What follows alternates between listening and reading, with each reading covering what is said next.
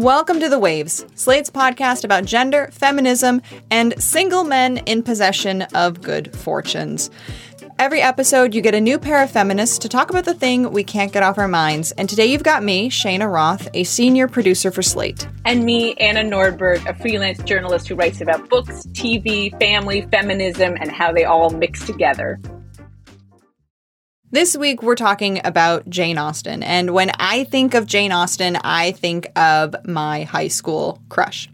We read Pride and Prejudice in my AP English class and watched the 2005 movie starring Keira Knightley as our heroine Lizzie Bennet and Matthew Macfadyen as the love interest Mr. Darcy. And there's a scene where Darcy helps Lizzie into a carriage, and then the camera pans down to the hand flex that made a million women swoon and my crush was in that class. I'm fairly certain he did not know I existed, but when that scene happened, he turned to me and said, Is that like because he's really into her? And I blushed so hard that my armpits began to sweat. And I have honestly been in love with Jane Austen ever since. And I love her novels in part because despite being written in the 1800s, there's something so modern and transcendent and universal about these stories that even the school jock who happened to be in the AP English class can't help but become invested in her characters. Jane Austen completed only six novels, but those works have been turned into so many period appropriate and modern movies, television shows, and novels, not to mention just a cottage industry of Jane Austen Action figures, which I own, sweatshirts, mugs, candles, kitchen towels, pillows, scarves, got one of those too. I mean, the list goes on. Jane Austen and her works have saturated our culture to the point where you don't even really realize it anymore. And even if you've never read Pride and Prejudice, if I ask you about your favorite movie where a stuffy or seemingly grumpy man falls in love with a feisty woman, I mean, chances are you're going to be talking about some version of a Jane Austen adaptation. Anna, why did you want to talk about Jane Austen today? Well, this is a topic I can't stop thinking about because at a time when we're reevaluating so many of the stories we watched or read growing up, it's it's just amazing how well Austen actually holds up in terms of her themes, her women, her characters. They are downright enlightened. I mean, I've read her novels again and again throughout my life. As a kid, Pride and Prejudice was my mother's favorite novel. So I learned about it early, you know, as a single woman in my 20s, after I was married, after I had kids.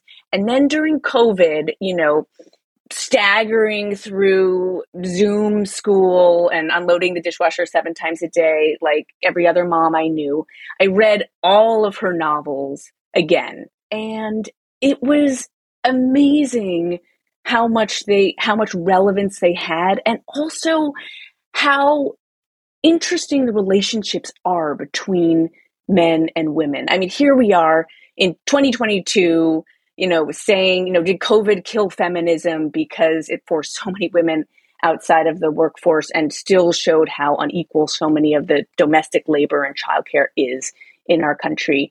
And while Jane Austen has nothing enlightened to say about childcare, she does have these relationships where the men and women have these intellectual conversations that are on very equal footing. These conversations feel far more modern than the stifling norms of the Victorian era that would have followed the Regency era that Austen wrote in, and also the Gilded Age in the US that came after. And while Austen's heroines are, you know, for the most part, easy on the eyes. It's their minds, their intellect, their temperament, and again, their character, you know, that all important Austen idea of character that they are truly loved for. We are going to return to a lot of those stories. Coming up, we're going to talk about Jane Austen's characters, why they endure, and why some of them maybe need to be kept on the shelves. But first, a quick break.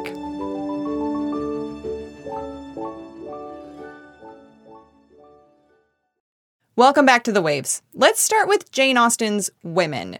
They get to speak, which sounds like you know, well, duh, of course they do. It's a romance novel, but but it's it's really not, especially back then. It's a big deal that the women were allowed to talk. And even today, women in media are really not given a lot of room to talk. There was a 2019 piece in Vogue that said, quote, females made up 34% of all speaking characters, a decrease of one percentage point from 2018, a new report from San Diego State University Center for the Study of Women in Television and Film found, while males accounted for 66% of speaking characters. And this even includes rom coms. Just think about how much airspace the men take up in your favorite rom coms. Women just don't get to talk. But in Jane Austen's novels, we get characters like Emma, who's also the title of the book, who says things like, quote, I always deserve the best treatment because I never put up with any other. You know, we get sisters talking to each other. We get an entire novel about sisters in Sense and Sensibility and female friends talking to each other. And even old widows and spinsters get to talk. It really is amazing. Austen's women have a lot to say and they say it you know in her novels and their on-screen adaptations women have far more dialogue than both the men do and more than what we see in contemporary movies or TV shows. And it, it actually reminds me a little bit of the, you know, classic films of the 30s and 40s, you know, like Philadelphia Story with Katharine Hepburn, where the women actually speak so much more than they do now in contemporary Hollywood. And it's sort of like, what happened? When did we start becoming afraid of letting women talk? Uh, you know, the enduring power of Austen to me should be a rebuke to all the concerns about you know the marketability of movies that rely on dialogue driven by women. So you know and i found even in the last couple years i've even had some sympathy for you know poor mrs bennet who talks a lot and is very histrionic as we know and her nerves. But you know even she really does get her say and is this full-fledged character Oh, Mr. Bennet, how can you tease me so? Have you no compassion for my poor nerves? Oh, you mistake me, my dear. I have the highest respect for them.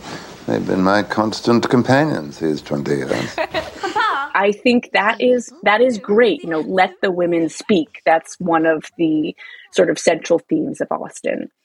And that's an interesting point that you bring up, Mrs. Bennet, who is the mother in Pride and Prejudice of the Bennet sisters. The fact that she feels like such a full character, even though the story is not about her. If anything, she's she's not really a villain, but she's kind of an antagonist in the book because she's just trying to get her daughters married.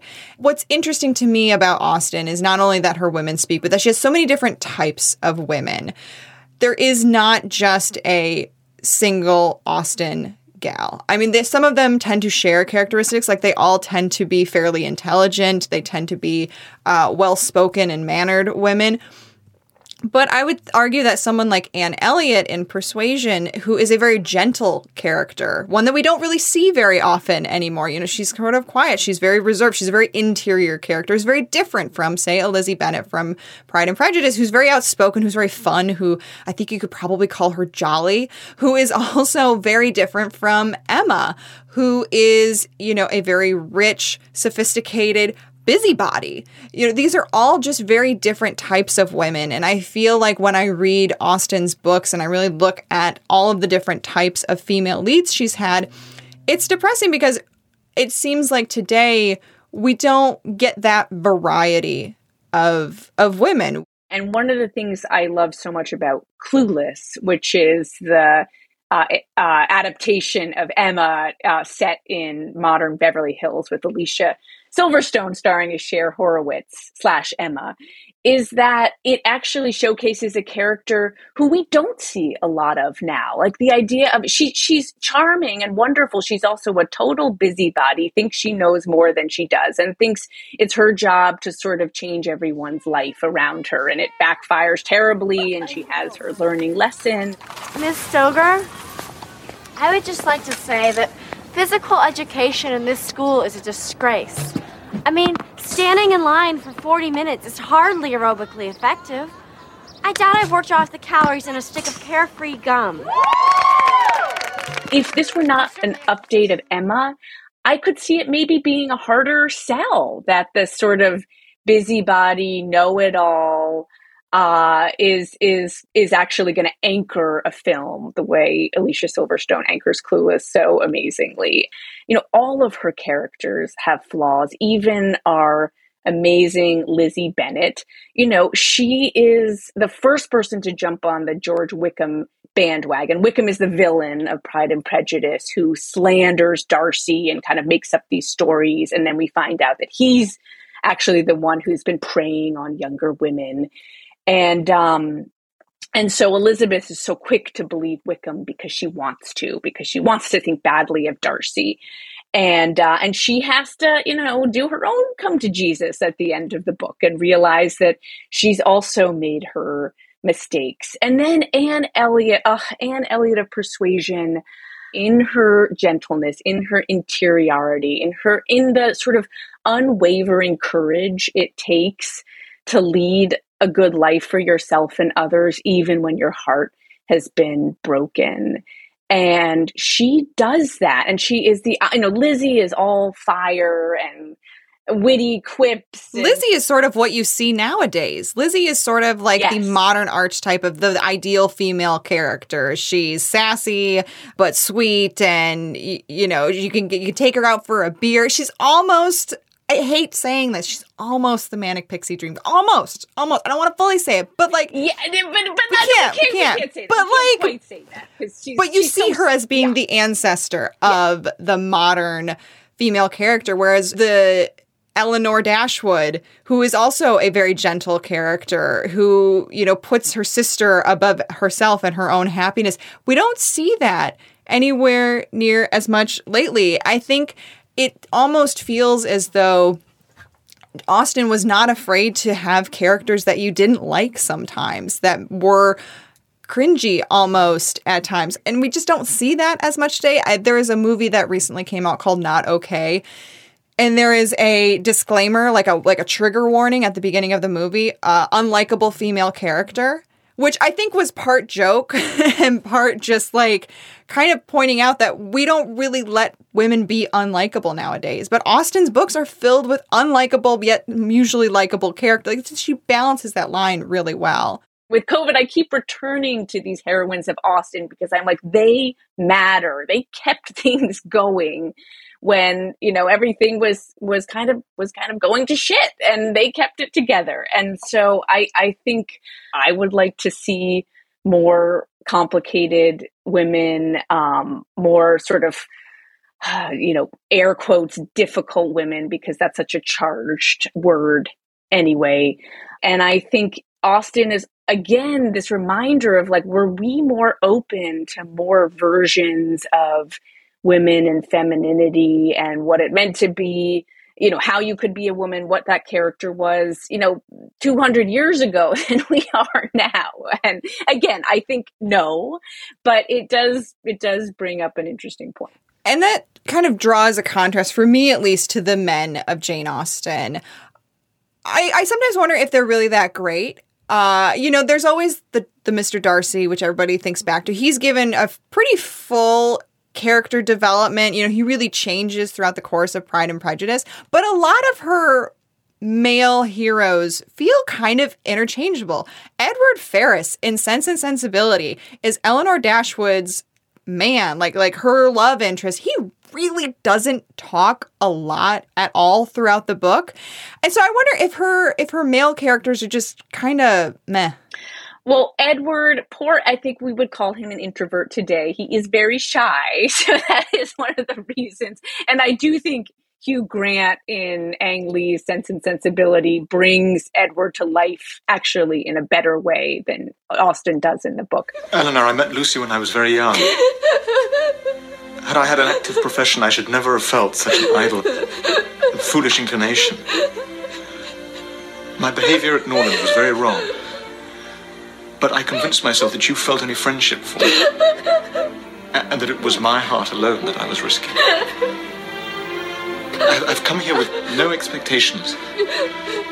Only to profess, now that I am at liberty to do so, that my heart is and always will be yours. But I hear you. You know, maybe you could say, you know, the same thing uh, in Mansfield Park about Fanny's love. She's the the poor cousin, and she's in love with her first cousin. You know, I often return to Colonel Brandon in Sense and Sensibility. To me, is the sort of perfect blend of he's not you know he's not as sexy or dramatic as like a darcy or a wentworth from persuasion but he is the consummate, you know, good guy. Emma Thompson calls him the kindest and best of men in in the movie version, uh, but in but in a sort of sexy way, not in a boring way. I think Austen is more interested in the women, and you know, men are the stem and women's the flower, and they get to shine more. And I and I like that. But I do think um, there is subtlety and texture and speaking of the men, so a lot of the villains in her books are are men, and they are villains because of their treatment of women. I mean, one of her few repeats is the side stories of men taking advantage of women, either to increase their own station or essentially just for their own pleasure. And I do love that Jane Austen one is just having none of this. We don't see as much in modern times these stories of like hey, this is a man taking advantage of a woman in a non assaultive way. You know, he's just like, he's taking advantage of her emotions and her feelings and leading her on and things like that. And I think, you know, it's it's a very rich story that she paints with these villains and sort of like why they're villains and why we don't like them, even though sometimes we kind of like them. She's very good at making them charming and interesting and then pulling the rug out from under you. Well, if you take the sort of two classic villains George Wickham from Pride and Prejudice and then Willoughby from Sense and Sensibility. What's interesting is like Wickham is like a through and through black-hearted villain, just kind of out for himself, but he has such charm and openness of manners that he kind of lures everyone in. Willoughby is more interesting because he actually was going to propose to Marianne, who's Elinor's younger sister, who's madly in love with him. He loves her. They they both, you know, they love literature, they love poetry, they love walks in the rain. You know, they're very into each other. And then at the last moment, he's disinherited by his patroness because he acted badly towards another woman. In fact, not not just exploited her, but got her pregnant and abandoned her. And so what's interesting about Willoughby is Willoughby is a bad guy. He's for a moment, if none of these other complications had come along, we, we might have never known that. He could have just married Marianne and had a happy life. But he's he's not a good guy. And it's Marianne who in the end marries Colonel Brandon. Um, not this fiery character, but this reliable character. And I think that's another thing in our rom coms that we lose sometimes. That that reliableness is is sexy too. It takes a lot to be that kind of guy. It's kind of easy to be the sexy ruffian bad boy. You don't have to call anyone back. You can just, you know, do your own thing and then come back and say you're sorry in some dramatic way and you're so good looking. It doesn't matter and you know it takes more to be that that reliable person. So i've always felt it is not settling to go for that person over the sexy ruffian. It's actually i think a, a, a good choice. Dare i even say a feminist choice.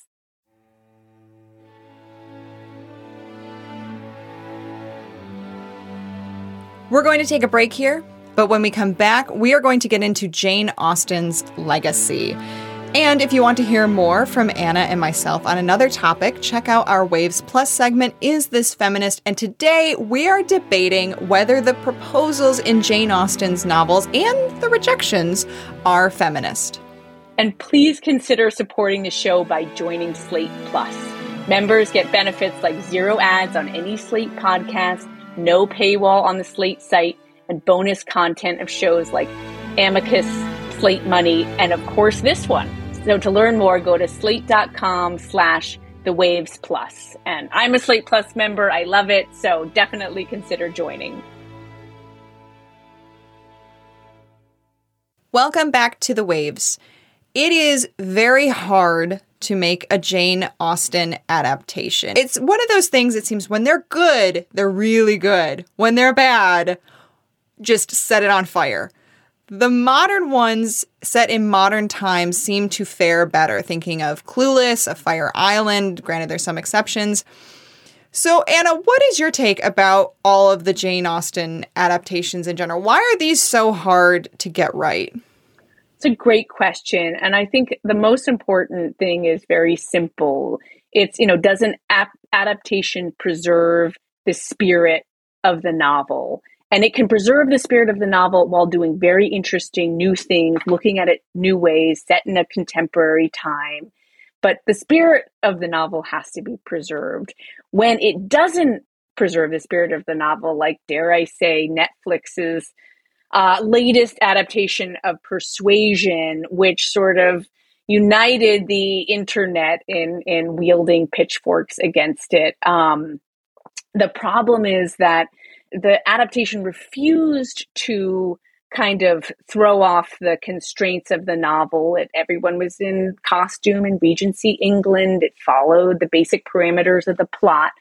But the dialogue was just sort of like invented out of whole cloth. It sounded like a TikTok parody of Persuasion.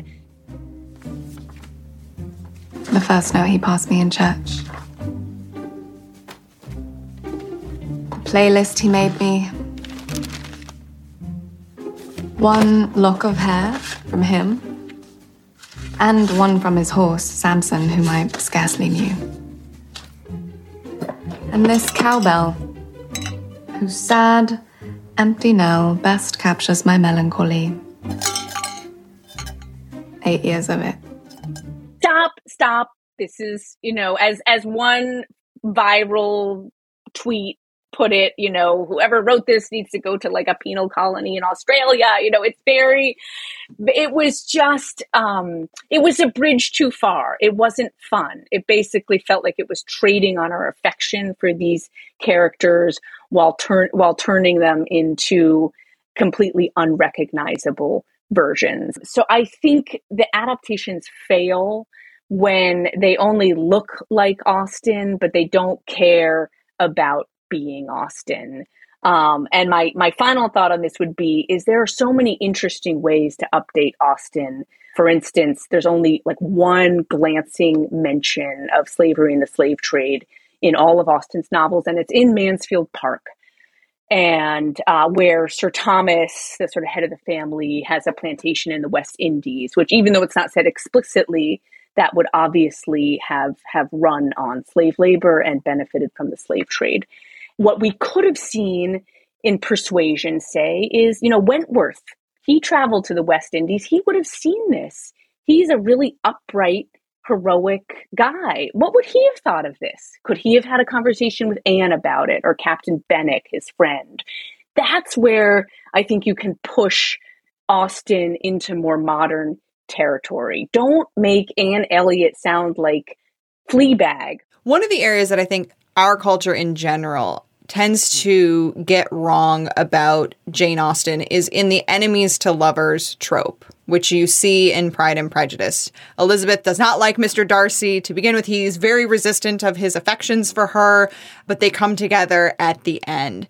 And this is a trope that Jane Austen did not invent. You can go back to Shakespeare had this trope. There was other ones, but she certainly seems to be the sort of modern architect of it. She is the one that really brought it into sort of our current pop culture. When we think of the enemies to lovers trope, we think of her and we think of that story. And I think where this has at times turned toxic is when people think that Elizabeth changed Darcy, that she actively tried to change him and make him a better person. I believe that that becomes toxic when we are telling that story of a woman needing to change a man, that he is a bad man and she needs to make him into a better one. And I think where they tend to get wrong, particularly with the spirit of the story with Pride and Prejudice, is that Lizzie never actively tries to change Darcy. And not only that, it, I don't even know if it's a true enemies to lovers because very early on in the book, he's talking about her bright eyes and how much he's into her and making it kind of known to people in his social circle that he's got eyes for Elizabeth and she's the one that's like I need you to get away from me. Just leave me alone. And I think it's really interesting when people look at the enemies to lovers trope and examine like is it toxic? Is it not? And they kind of look at pride and prejudice and think well is mr darcy really this this great character? Why is this story all about lizzie having to change darcy? And it's like no that's that's really not the case. And i think that when we accurately look at the spirit of austen's books particularly pride and prejudice that's i think where it really feels fresh and modern and that's what really endures this idea that we do not change people but we change ourselves to be better people because of those that we are around and those that we aspire to be good enough for. It's a cliche, but it's a cliche for a reason. You know, Darcy does the work himself. And he has to do the work himself. I mean, if you actually read the novel or, or watch, you know, most of the adaptations, they ha- he initially insults her and she overhears him. I've never seen so many pretty girls in my life. You are dancing with the only handsome girl in the room. She is the most beautiful creature I have ever beheld. But her sister Elizabeth is very agreeable. Perfectly tolerable, I dare say. Not handsome enough to tempt me. You'd better return to your partner and enjoy her smiles. You're wasting your time with me. She's hardened against him, but almost immediately he starts becoming like obsessed with her. It's almost as if he had to insult her because otherwise he could tell how much she was going to captivate him. And he really is in love with her. And, and Austen spends a lot of time with Darcy's internal processes about how he feels about Elizabeth. She refuses him when he proposes the first time. And he can't believe it. He cannot believe that he, Fitzwilliam Darcy, has been refused. That he basically goes off for months, like never expects to see her again, just like nursing the, these reproofs. And he, when he does by chance see her again, at first it's not about winning her back. It's simply about showing her that he, she, he is not the man she thought he was in that refusal. And he does this by being very gracious and warm to her aunt and uncle who live in Cheapside in London. So for the old Darcy would be beneath his notice. He he changes that. Um, he changes his manners to be more welcoming and open and make an effort. Um, and also on the really important particulars, like did he uh, do a dreadful wrong to a childhood friend? He's exonerated immediately. Elizabeth realizes this is an untrue story. So it's not it's not that he be, turn, becomes a good person from an evil person, but he does become, as he says, when she finally accepts him again. I've been a selfish being all my life. As a child, I was given good principles, but was left to follow them in pride and conceit. And such I might still have been, but for you. Dearest, loveliest Elizabeth. And that, if not for you, of course, maybe someone reads that and thinks, oh, she changed him. But what he's saying is, if not for you and you standing up for yourself and you rejecting me because I did not act in a in a more gentlemanlike, in a kinder, in a in a more thoughtful way, you know, I would have just kept muddling along in my, you know, horrific selfish pride. So he does the work.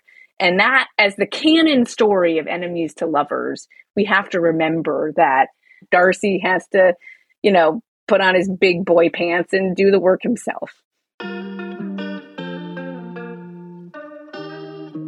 Before we head out, we want to give some recommendations. Anna, what are you loving right now? I'm loving right now what I love always, which is Ang Lee's adaptation of Sense and Sensibility. And to me, it is just the most glorious Austen adaptation. It has humor, it has pathos. Emma Thompson wrote the screenplay.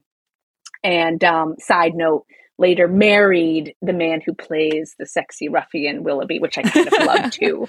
Uh, that off screen, they're actually together. And to me, it, it, you know, it is the Austen adaptation I could watch again and again and again on a loop on a desert island. I'm gonna have to rewatch that one again very soon.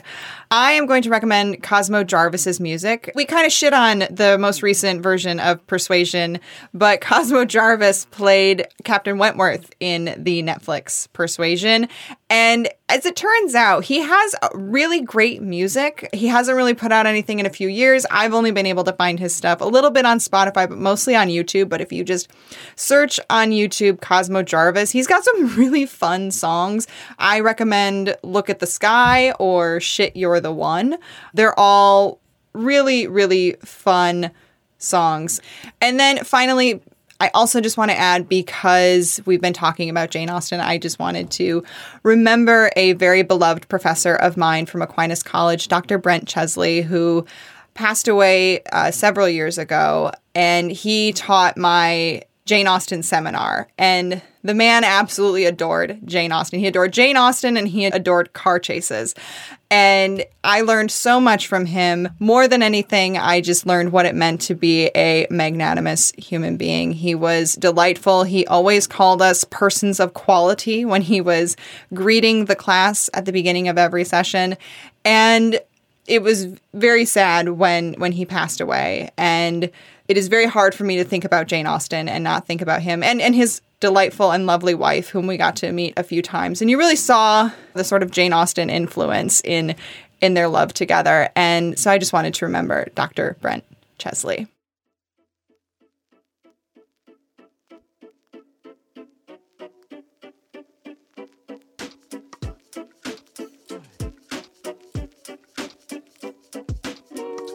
That's our show this week. The Waves is produced by myself, Cheyna Roth. Shannon Palus is our editorial director. Alicia Montgomery is vice president of audio.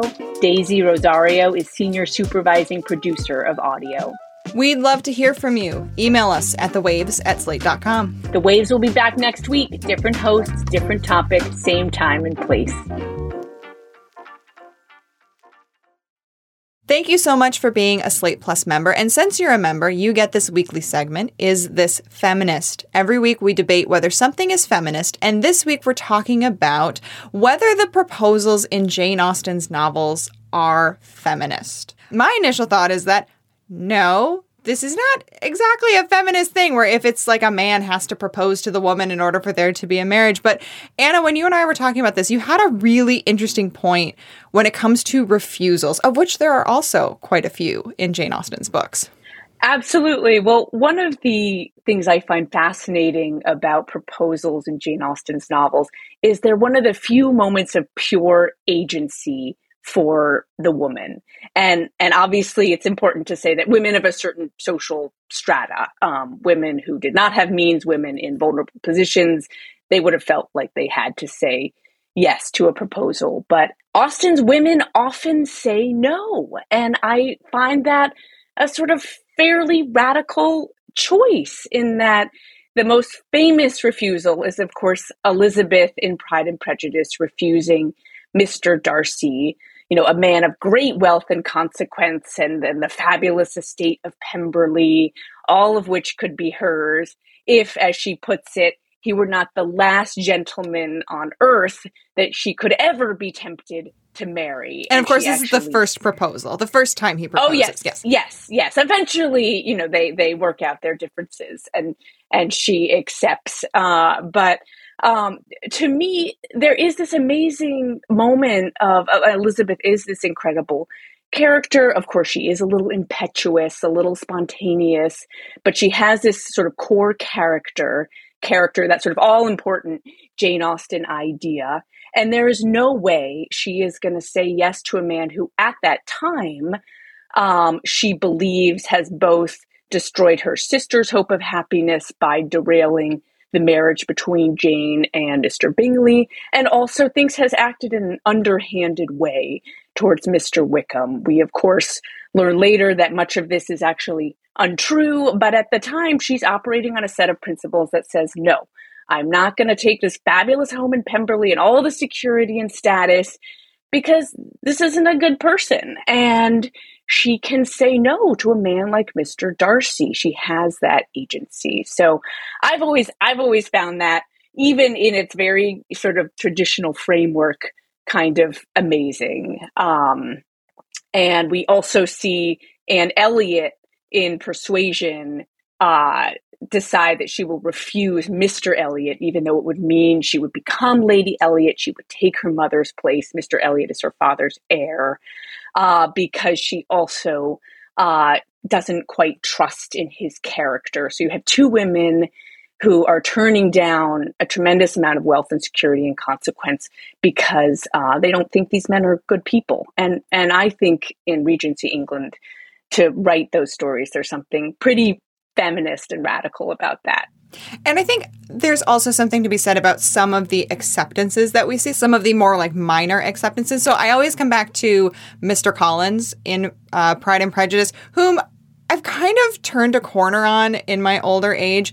You know, one of my favorite refusals has always been Elizabeth Bennet refusing Mr. Collins. Mr. Collins is the uh, sort of relative of theirs who stands to inherit their estate. There's a lot of estates in in, in So Jane Austen's estates. books. There's so many heirs and people who stand to turn you out onto the streets. But he was one of them, and he proposed to Elizabeth after Mrs. Bennet said that Jane was likely spoken for. So he's like, "Oh, I guess I'll I guess I'll go with the other sister." And she turns him down because she finds him a bit ridiculous. But then her best friend Charlotte is proposed to by Mr. Collins. And Charlotte says yes. And Lizzie is like aghast at this at first. And I used to be so aghast at this and just like, poor Charlotte. Why would you want to be with this? You know, just ridiculous human who spouts sermons. It doesn't really seem to have a real personality of his own. He just kind of gloms onto like what other people are saying at the time. And as I've gotten older, I realized, you know, Charlotte was in a really difficult circumstance. She was getting into those spinster years. It was getting to be that she was too old. She was a burden on her parents. It was important for her to find some level of stability.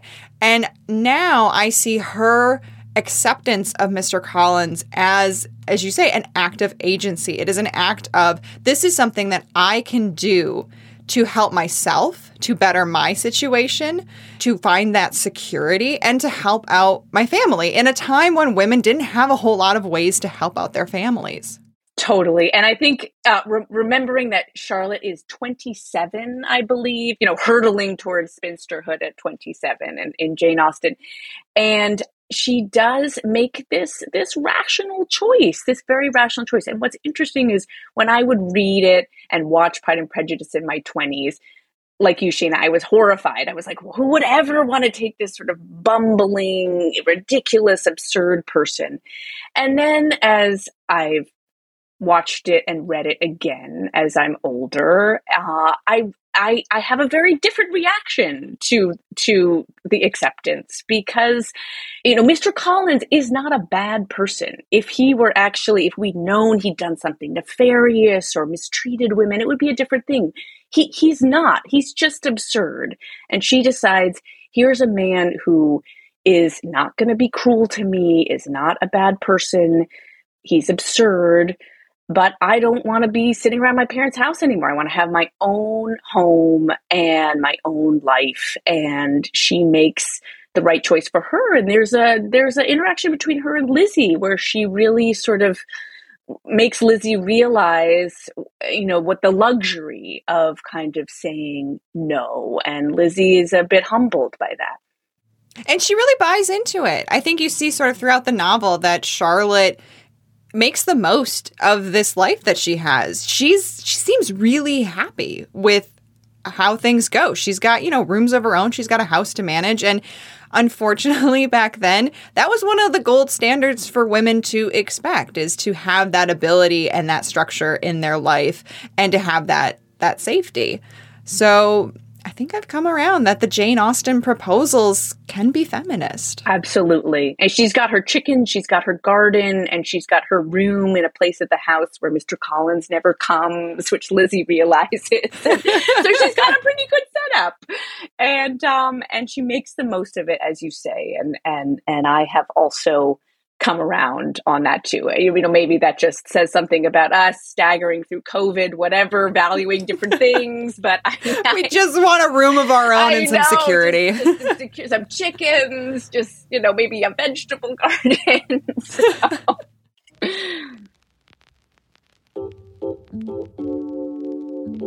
Well, is there something you're dying to know if it's feminist or not? We'd love to hear from you. Email us at the waves at slate.com.